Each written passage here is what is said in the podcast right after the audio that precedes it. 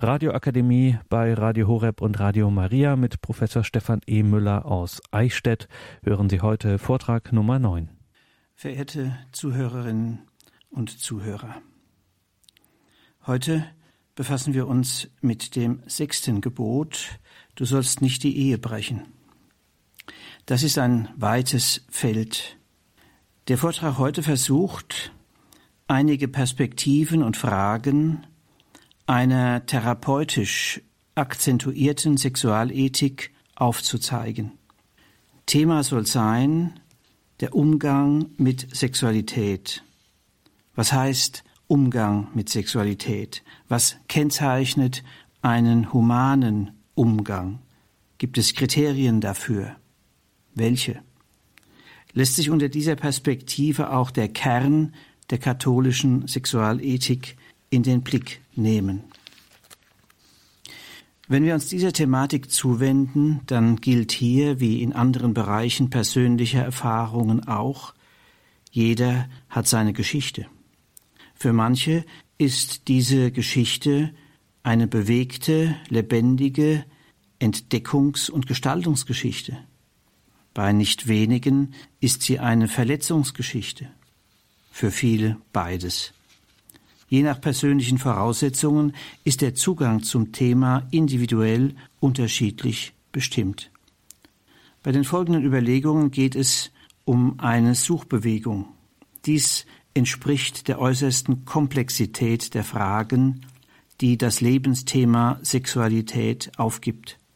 Es entspricht darüber hinaus der Situation der Kirche, die auf der Suche ist.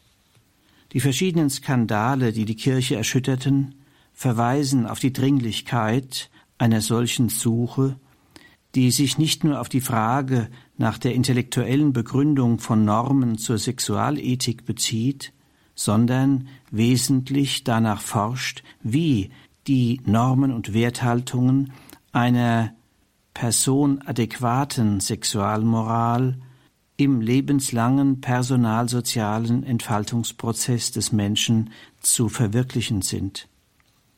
Johannes Paul II.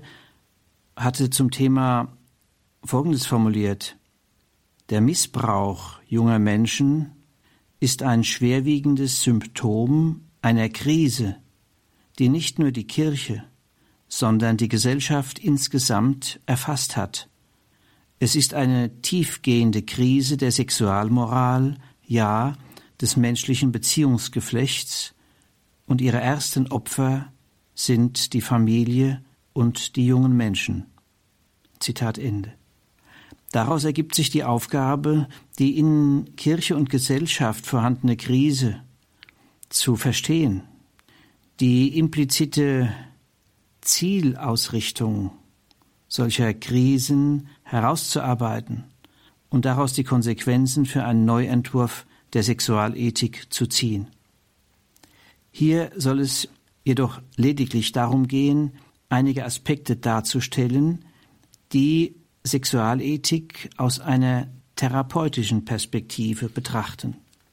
Die Zeichen der Zeit verweisen auf eine Neuentdeckung der Wertfülle der Sexualität und laden zu einer Neukonzeption der Sexualethik ein. Dies beinhaltet ein Doppeltes.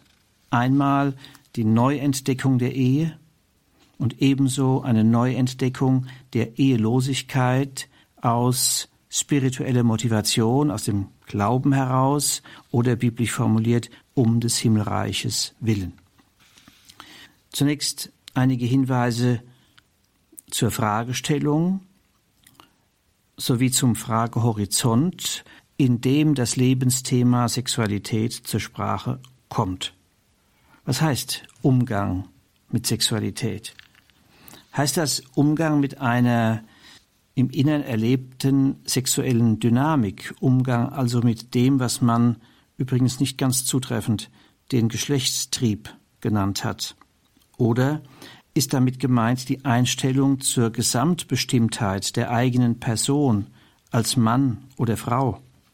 Oder bezieht sich die Themenstellung auf den Umgang mit einer Liebesbeziehung, die die sexuelle Begegnung impliziert? In diesem Fall ginge es nicht nur um den Umgang mit einer Beziehung, sondern mit einem Beziehungspartner bzw. einer Beziehungspartnerin. Aus diesen Andeutungen ergibt sich für mich eine Vorentscheidung. Sexualethik verstehe ich als Unterkapitel einer umfassenden Beziehungsethik. Sexualität wird dann im Wesentlichen als Beziehungswirklichkeit verstanden, was den Bedürfnisaspekt, also das sexuelle Verlangen oder Begehren, nicht ausschließt, sondern einordnet. Diese Vorentscheidung erwächst aus einer anthropologischen Option. Sexualethik ist immer abhängig von dem Menschenbild, das ihr zugrunde gelegt wird. Die Anthropologie, von der ich ausgehe, sieht den Menschen als Person, als Leib, Seele, Geist, Einheit, die im Wesentlichen durch das in Beziehung sein gekennzeichnet ist. Das heißt, der Mensch ist wesentlich Beziehungswesen in mehrfacher Hinsicht. Kommt die Wirklichkeit des Menschen in dieser Weise ganzheitlich in den Blick, wird er nicht mehr darauf reduziert, ein Bedürfniswesen zu sein. Das ist er auch, aber nicht nur. Heute besteht die Gefahr, dass in unserem westlichen Kulturkreis der Mensch darauf reduziert wird, ein Bedürfniswesen zu sein. Hier deutet sich eine wichtige Aufgabe der Sexualethik an, nämlich kritisch den anthropologischen Horizont auszuleuchten, der hinter sexualethischen Konzeptionen explizit oder implizit vorhanden ist. Erweist sich die zugrunde liegende Anthropologie als unangemessen, so ist die damit verbundene Sexualethik dem Menschen wenig bekömmlich, jedenfalls auf Dauer. Versteht man Sexualität als Beziehungswirklichkeit, dann können auch Zielbilder von gelingendem Umgang mit Sexualität und ihren Sinnwerten entwickelt werden. Solche Zielbilder sind nicht unwichtig für die Sexualethik. Es gibt solche, die den Menschen überfordern oder irreführen. Angemessene Zielorientierungen verhelfen dagegen dazu, richtige Prioritäten zu setzen. Das Leitbild, das hier im Hintergrund steht, sind gelingende Beziehungen zwischen Mann und Frau. Und das sind solche, in denen die Wechselseitigkeit des Liebens und Geliebtwerdens den Umgang bestimmt und mithin auch die Gestaltung der Sexualität formt. Verstehen wir Liebe als personale Liebe, das heißt als eine solche, die den anderen nicht allein wegen bestimmter Eigenschaften und Funktionen, sondern um seiner selbst willen bejaht, dann besteht vermutlich Einigkeit darüber, dass Lieben und geliebt werden eine umfassende Grundausrichtung des Menschen darstellt. Zu den am meisten erwünschten Eigenschaften des Liebespartners gilt in demoskopischen Untersuchungen seit Jahren ungebrochen die Treue und damit verbunden Ehrlichkeit und Respekt. Die Erwartung bezieht sich also darauf, dass die Liebe nicht vom Zahn der Zeit zerrieben, sondern von der Treue stabilisiert werde. Der Ort treuer Liebe ist die Ehe, die kein Oktroi, keine den Menschen verfremdende Auflage ist, sondern ein Implikat der Liebe ist. Wenn treue Liebe eine Grundausrichtung im Menschen ist, wie lässt sich diese verwirklichen? Hier stellt sich die für die Sexualethik wichtige Problematik des Könnens. Wie kann der Mensch, was er im Grunde anstrebt, verwirklichen und entfalten? Sexualethik muss Hilfen und Helfer benennen und darauf achten, dass der Mensch nicht etwas können soll, was er gar nicht können kann. Kurz noch zum Begriff der therapeutischen Sexualethik. Es geht hier nicht um Therapie im medizinischen oder psychologischen Sinne. Ich gebrauche das Wort therapeutisch als Theologe. Therapeuen, griechisch, heißt dienen, pflegen, heilen. Eine in diesem Sinn therapeutische Sexualethik wäre eine solche, die lebensdienliche und heilsame Perspektiven entwickelt, die Leben helfen. Im Zentrum steht demnach die Vermittlung lebensdienlicher, das heißt Entfaltungs- und beziehungsdienlicher Orientierung, die die Pflege einer bekömmlichen Beziehungskultur unterstützt und auch heilsame Orientierung anbietet, wo bei Männern und Frauen durch Verwundungen und Verletzungen die Entfaltung beeinträchtigt worden ist.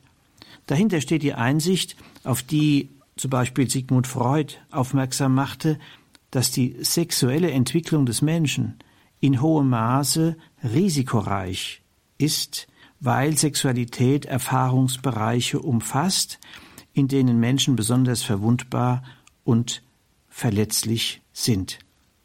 Eine therapeutisch akzentuierte Sexualethik ist demnach eine Ergänzung der normativen Sexualethik, während diese Grenzen aufzeigt, die zu beachten sind, damit die Geschlechterliebe als menschliche gelingt, hat jene mehr die Frage nach den Bedingungen des Könnens im Blick, die dem Menschen einen humanen Umgang mit Sexualität ermöglichen und bemüht sich darüber hinaus um ein Verständnis der Bedingungen des Nichtkönnens und seine Heilungsmöglichkeiten. Ausgangspunkt der folgenden Überlegungen ist Therapiebedarf. Sexualität zwischen Repression, Eruption und Depression. Sexualität ermöglicht Beglückungserfahrungen ekstatischer Art, aber auch Belastungserfahrungen, die den Menschen in größte Verzweiflung stürzen können.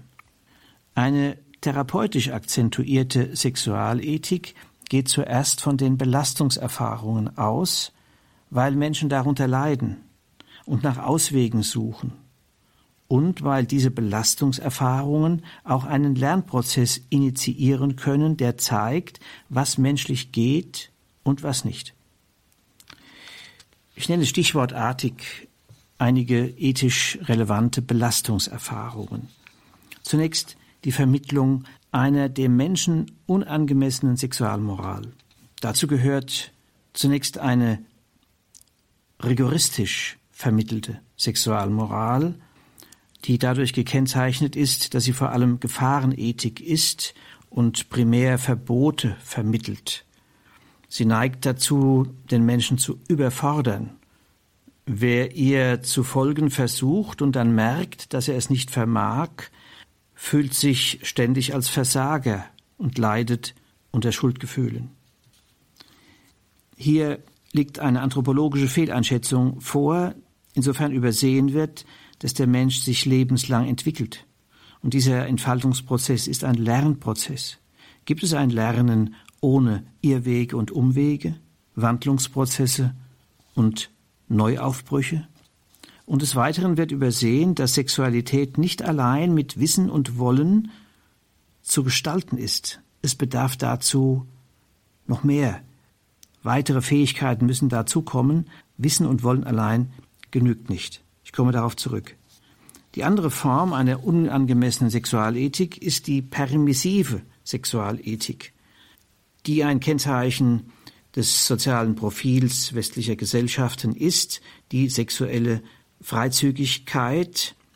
Interessanterweise hat Gunther Schmidt, ein namhafter Sexualforscher, darauf hingewiesen, dass die Folge einer solchen sexuellen Freizügigkeit die Austreibung des Begehrens durch seine übertriebene Inszenierung ist und diese Austreibung sei wirksamer als die der guten alten Unterdrückung durch das Verbot, so Gunther Schmidt, indem er auf Jean Baudrillard verweist. Eine Variante der permissiven Sexualethik ist die Verhandlungsmoral. Erlaubt ist alles, vorausgesetzt, es ist unter Berücksichtigung der sexuellen Selbstbestimmung vereinbart. Die Vorstellung von einer beliebigen Plastizität der Sexualität entspricht indessen nicht der Wirklichkeit des Menschen. Das Konzept der offenen Ehe beispielsweise, das in den 70er Jahren propagiert wurde, darf als gescheitert angesehen werden.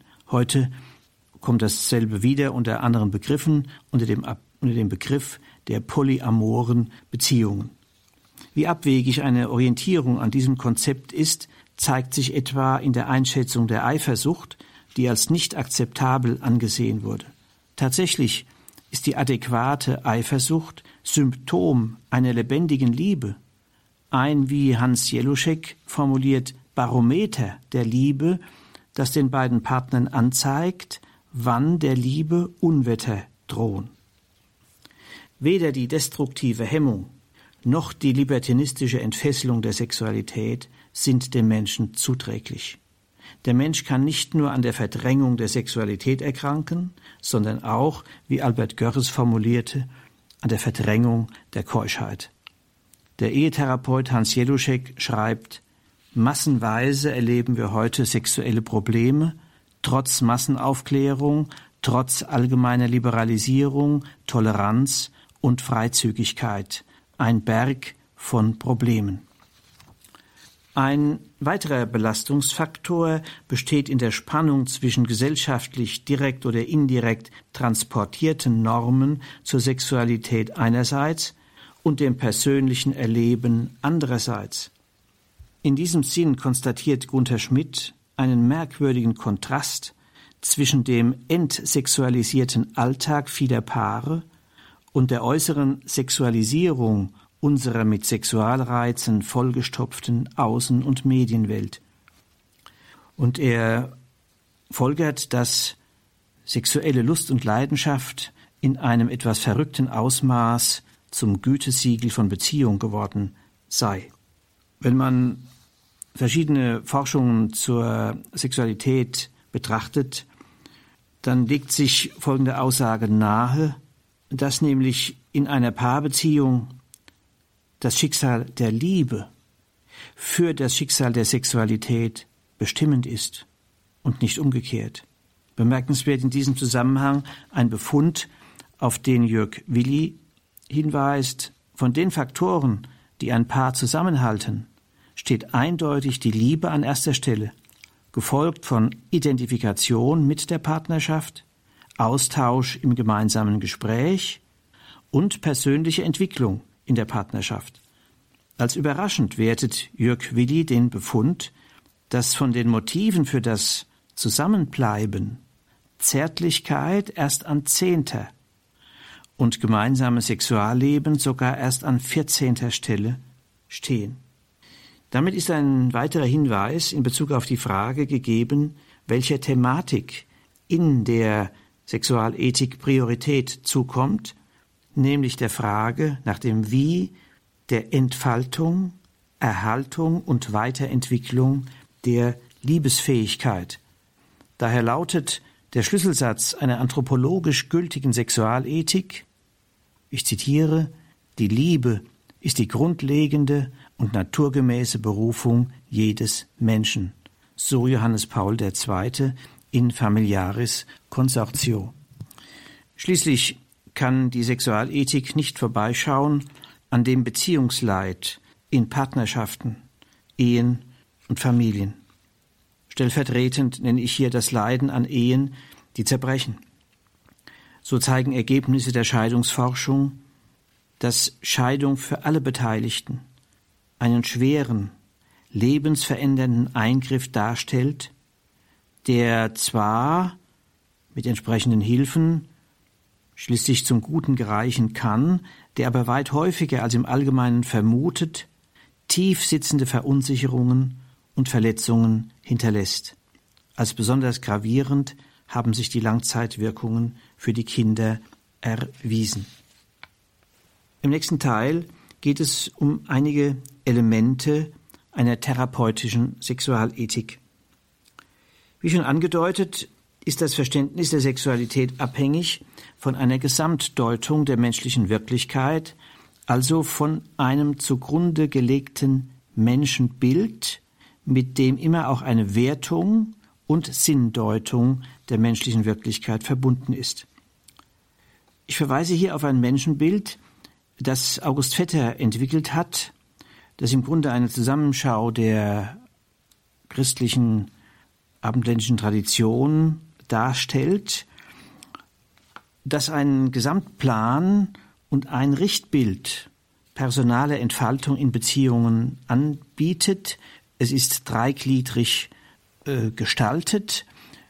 Da ist der seelisch-geistige Bereich, symbolisch oben, das obere, und der seelisch-leibliche Bereich, der untere Bereich im Aufbau der Persönlichkeit, zu dem die sinnliche Beeindruckbarkeit und das sexuelle Begehren gehören. Und diese Bereiche, oben und unten, werden in dieser Sicht von Vetter zusammengehalten durch eine Mitte, die das Ganze verbindet. Und diese Mitte nennt Vetter die personale Mitte, die gebildet ist durch das Gewissen und das Gemüt.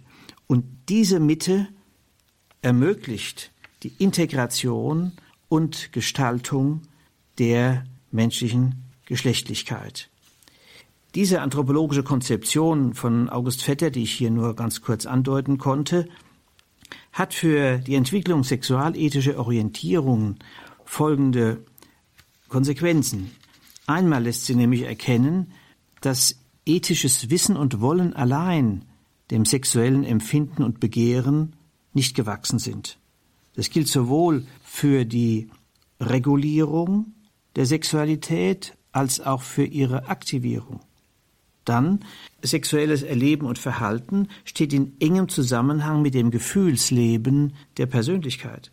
Die Gefühlsentwicklung beginnt schon längst, bevor Wissen und Wollen sich entfalten und sexuelles Empfinden und Begehren erwachen. Die emotionale Entwicklung, zum Beispiel die Entwicklung des Vertrauenkönnens, ist für das Lebensthema Sexualität grundlegend. Die beiden Instanzen zur Integration und Gestaltung der Sexualität, Gewissen und Gemüt, beinhalten zwei Entfaltungsziele, nämlich die Entwicklung der Selbstständigkeit und der Beziehungsfähigkeit. Des Weiteren ist es für die Sexualethik nicht unbedeutend, ob sie die Transzendenzverwiesenheit des Menschen berücksichtigt oder nicht.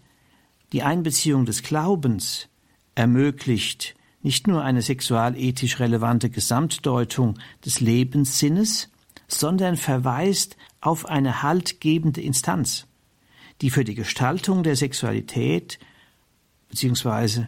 der Liebesbeziehungen bedeutsam ist. Nun zum Gewissen als der entscheidenden Gestaltungsinstanz. Es geht um das Lernen eines kritisch menschenfreundlichen Umgangs mit Sexualität und die Instanz, die das ermöglicht, ist das Gewissen.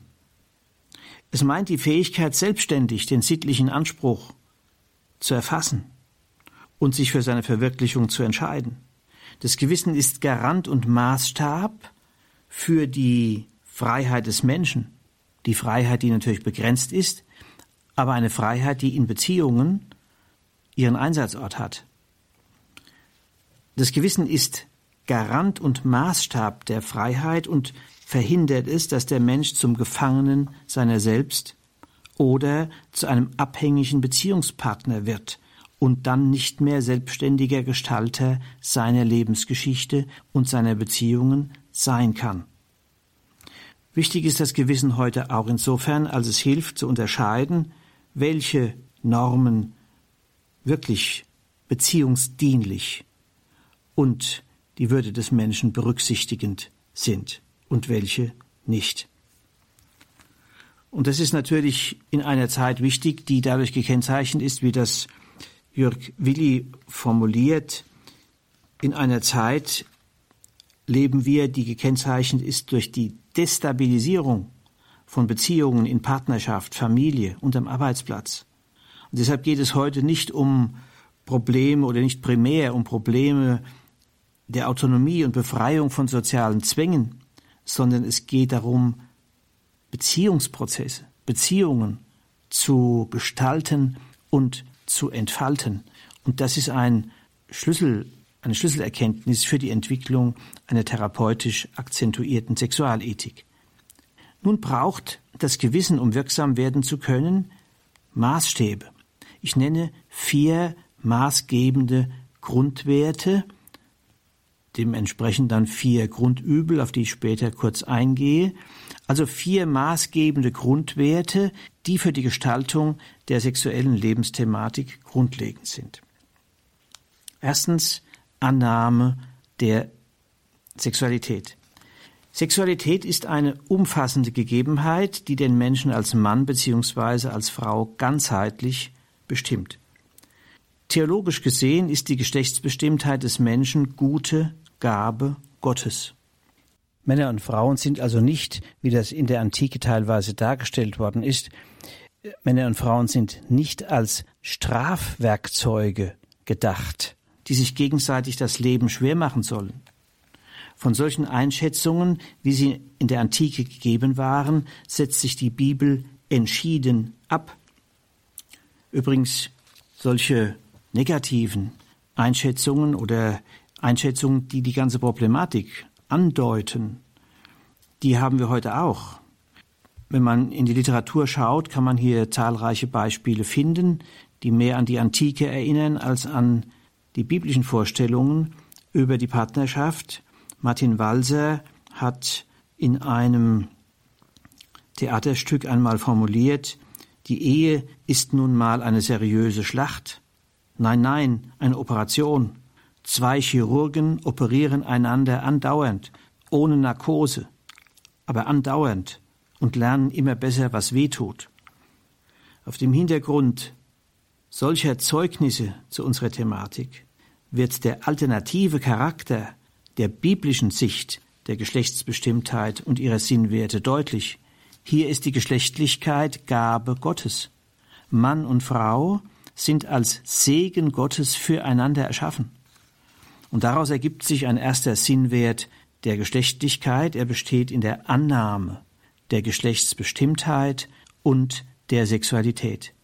Diese Haltung ist ein Teilaspekt der Selbstannahme des Menschen, von der schon Romano Guardini in den 1950er Jahren meinte, der Mensch müsse sie neu lernen. Zu dieser Aufgabe der Selbstannahme gehört auch die Integration der Sexualität.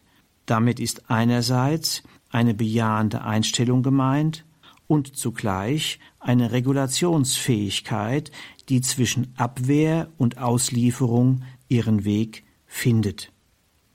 Dazu schreibt der Psychoanalytiker Albert Görres zu den psychologischen Grundbedingungen geglückter menschlicher Existenz gehört die beständige Mühe des Menschen, kein Reizreaktionsmechanismus zu werden, sondern zwischen Reiz und Reaktion, jenen Zwischenraum des An sich Haltens und Steuern Könnens zu gewinnen, der ihm ermöglicht, auch gegen den Druck von Begierde und Leidenschaft, sich an Vernunft und Berufung zu halten, wie Sigmund Freud es ausdrückte.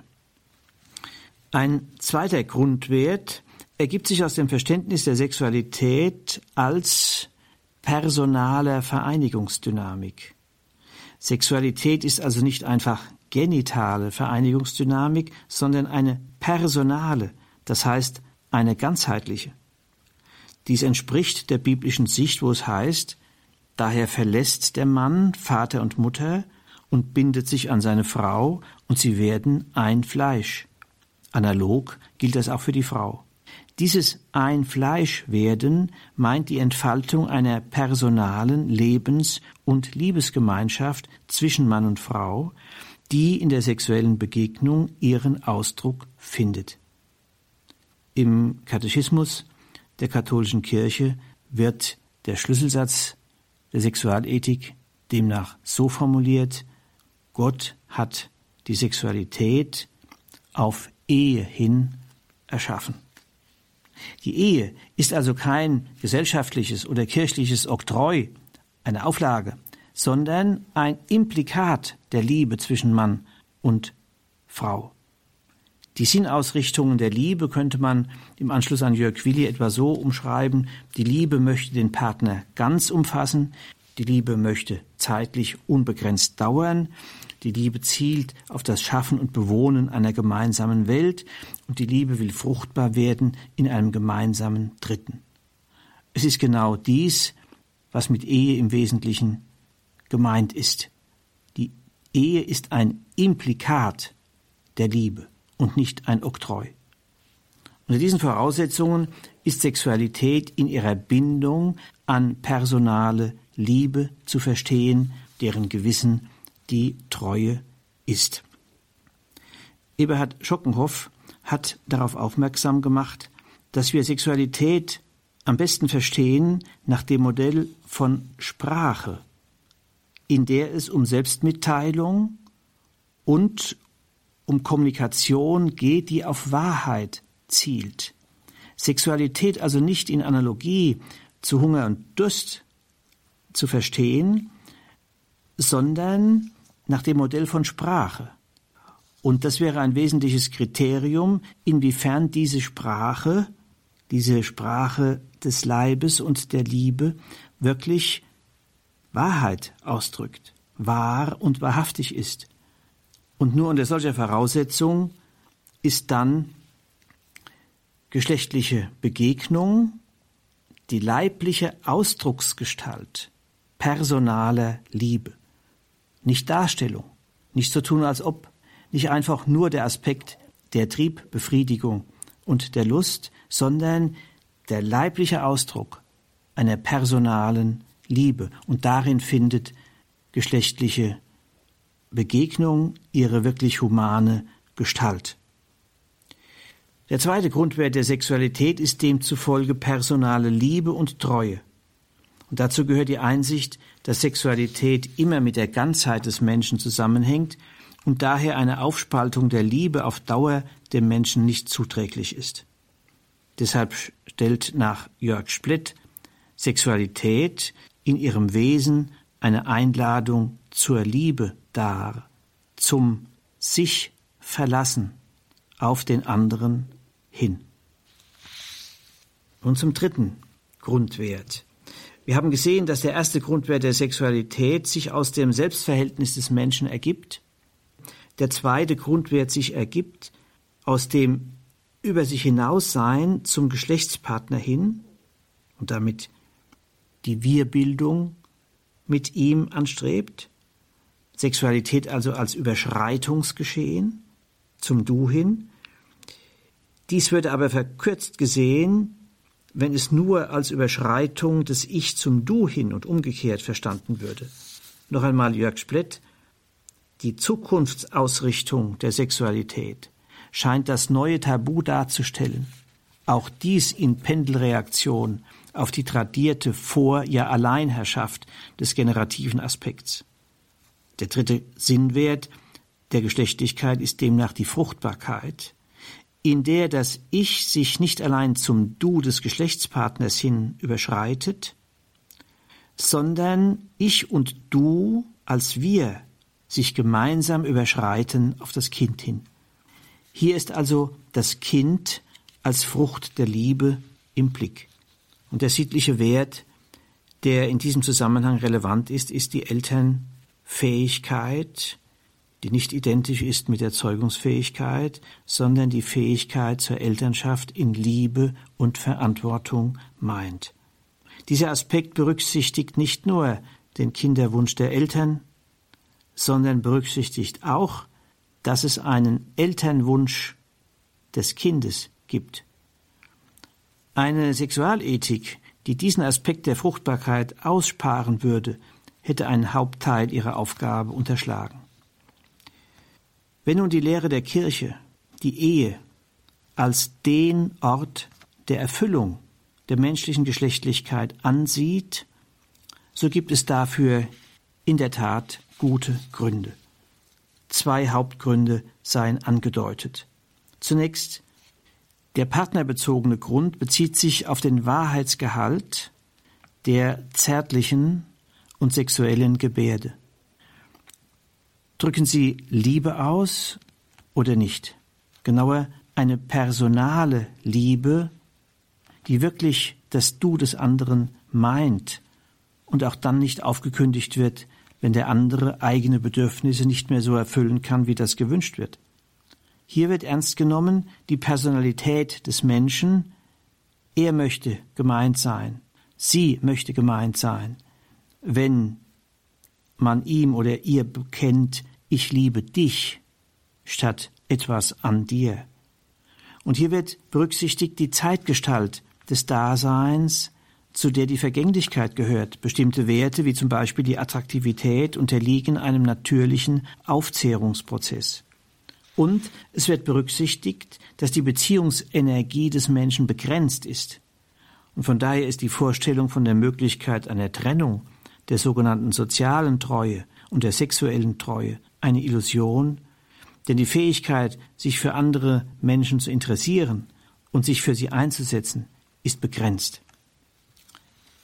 Und dann können wir auch den kindbezogenen Grund für die Kernüberzeugung der kirchlichen Sexualethik erkennen, eben dass die Ehe der Ort der Erfüllung menschlicher Geschlechtlichkeit ähm, ist. Der kindbezogene Grund hat die optimale Entfaltung des Kindes im Blick. Diese ist am ehesten möglich, wenn es bei beiden leiblichen Elternpersonen aufwächst, die sich einigermaßen gut verstehen, in einer stabilen Ehe leben und sich die Aufgabe der Erziehung des Kindes kompetent teilen. Dies hat folgende Vorzüge für das Kind. Es erlebt die Eltern in ihrem Miteinander umgehen und gewinnt somit von früh auf ein Modell gelingender Partnerschaft.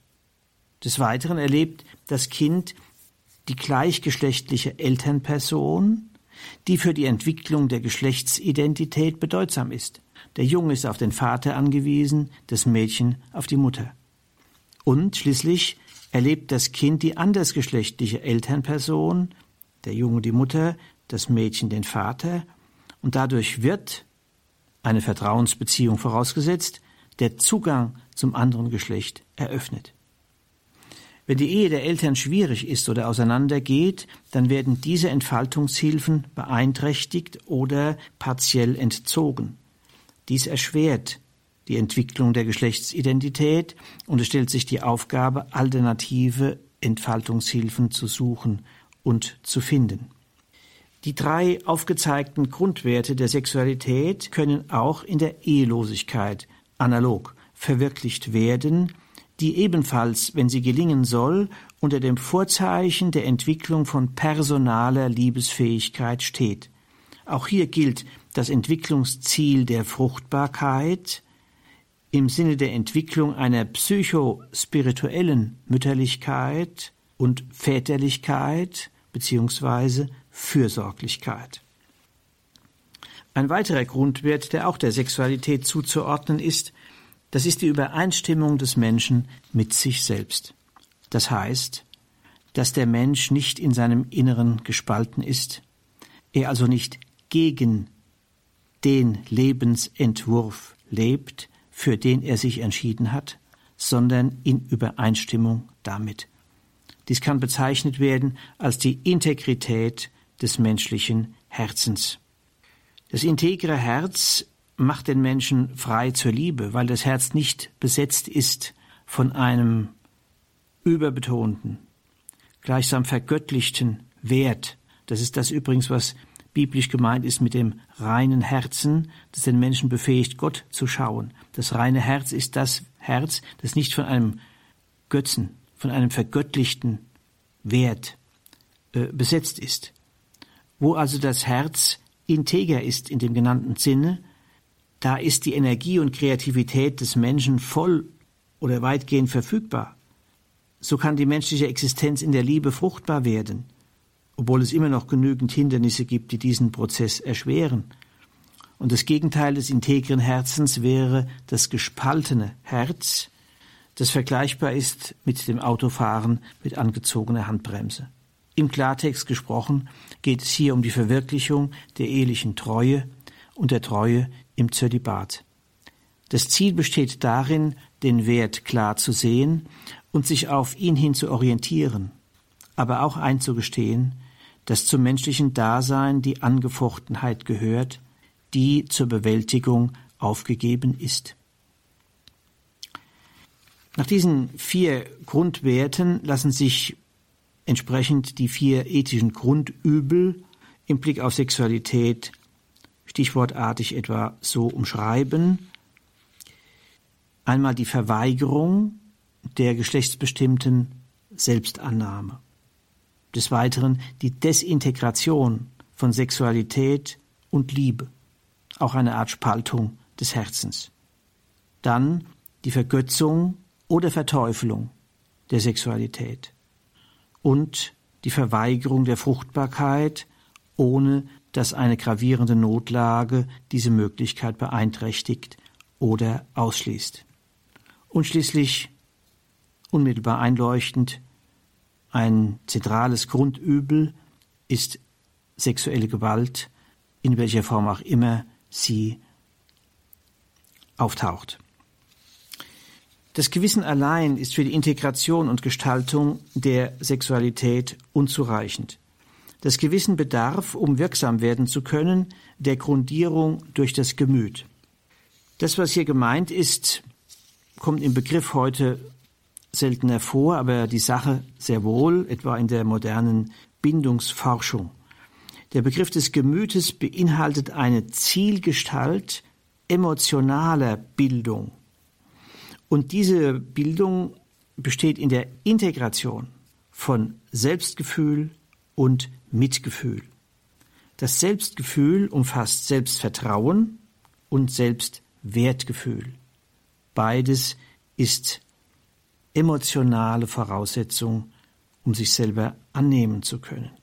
Gemütsbildung ist deshalb Bildung des Selbstgefühls.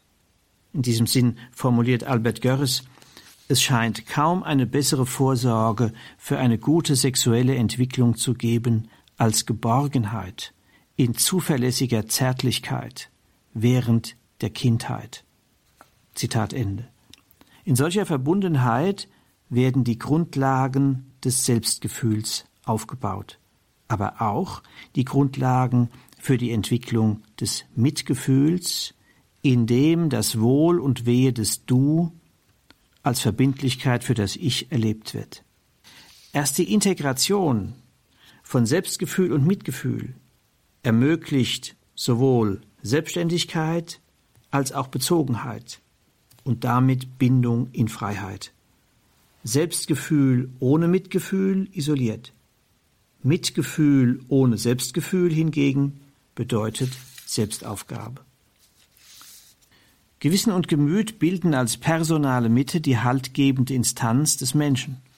Die Steuerung und Gestaltung der Sexualität und die Verwirklichung ihrer Sinnwerte gelingen umso besser, je mehr die Bildung dieser Mitte ermöglicht wird. Dies ist ein lebenslanger Prozess, der immer auch durch Rückbildung oder Verbildung gefährdet ist. Für die Entwicklung dieser personalen Mitte ist grundlegend die Erfahrung von stabiler Bindung. Einmal zwischen Mutter und Kind, aber auch zwischen dem Vater und dem Kind. Eine Bindung, die die Erfahrung der Geborgenheit grundlegt, in der sich Vertrauen und die ersten Anfänge der Entwicklung der Liebesfähigkeit ereignen. Genauso wichtig wie Bindung ist aber auch die Entbindung, die darauf aufbaut und die Voraussetzung ist für die Verselbstständigung und die Weiterentwicklung der Beziehungsfähigkeit des Menschen. Bemerkenswert ist die Weisheit, die Lebenserfahrung, die in der Aussage der Genesis steckt, wo es heißt, darum wird der Mann Vater und Mutter verlassen und sie werden ein Fleisch. Man könnte diese Aussage so präzisieren, in dem Maß, wie Mann und Frau Vater und Mutter verlassen, sich also lösen, die Beziehung zwischen Eltern und Kindern sich von gegenseitiger Abhängigkeit zur Freigabe in wachsende Selbstständigkeit hin wandelt, desto eher gelingt dieses ein Fleisch zu werden von Mann und Frau. Je weniger dagegen diese Entbindung gelingt, desto mehr werden die Geschlechtsbeziehungen zum Austragungsort von Elternbedürfnissen und Elternkonflikten. Mit der Ablösung verbunden ist ein Prozess, den Hans Jeluschek die Verwurzelung im eigenen Geschlecht nennt. Dies ist bedeutsam für die Selbstannahme und das Selbstgefühl in Bezug auf die Geschlechtsbestimmtheit. So gilt etwa für die männliche Entwicklung, Selbstsein und Selbstwerden als Mann wird durch positive Erfahrungen in der Beziehung zum Vater oder zu einem väterlichen Freund, zum Bruder und zum Freund unterstützt. Analog gilt das für die frauliche Entwicklung, Selbstsein und Selbstwerden als Frau wird durch positive Erfahrungen in der Beziehung zur Mutter oder einer mütterlichen Freundin, zur Schwester und zur Freundin unterstützt. Eine therapeutisch akzentuierte Sexualethik steht vor einer komplexen Aufgabe. Einen zentralen Schwerpunkt bildet dabei die Thematik der Ehe, um den Erfahrungen des Gelingens und des Scheiterns in ihren Auswirkungen auf die einzelnen Partner, die Kinder und die Gesellschaft insgesamt gerecht zu werden.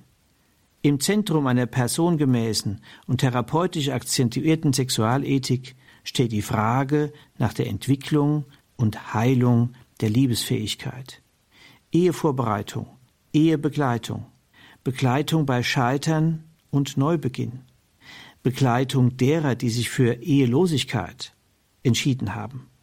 Dies sind Aufgaben in Beratung und Seelsorge, die in Zukunft einen noch weiteren Raum einnehmen werden, um die Herausforderungen der Liebesthematik adäquat beantworten zu können. Das war Professor Stefan E. Müller mit seinem Vortrag Nummer 9 in der Einheit Moraltheologie. Diese Vortragseinheit ist Bestandteil des Katechistenkurses für die Evangelisation im Haus St. Ulrich in Hochaltingen. Und davon gibt es bei unserem CD-Dienst eine CD als Audiomitschnitt und wir stellen das Ganze dann auch morgen im Laufe des Tages in unser Podcast- und Download-Angebot auf horeb.org www.horeb.org.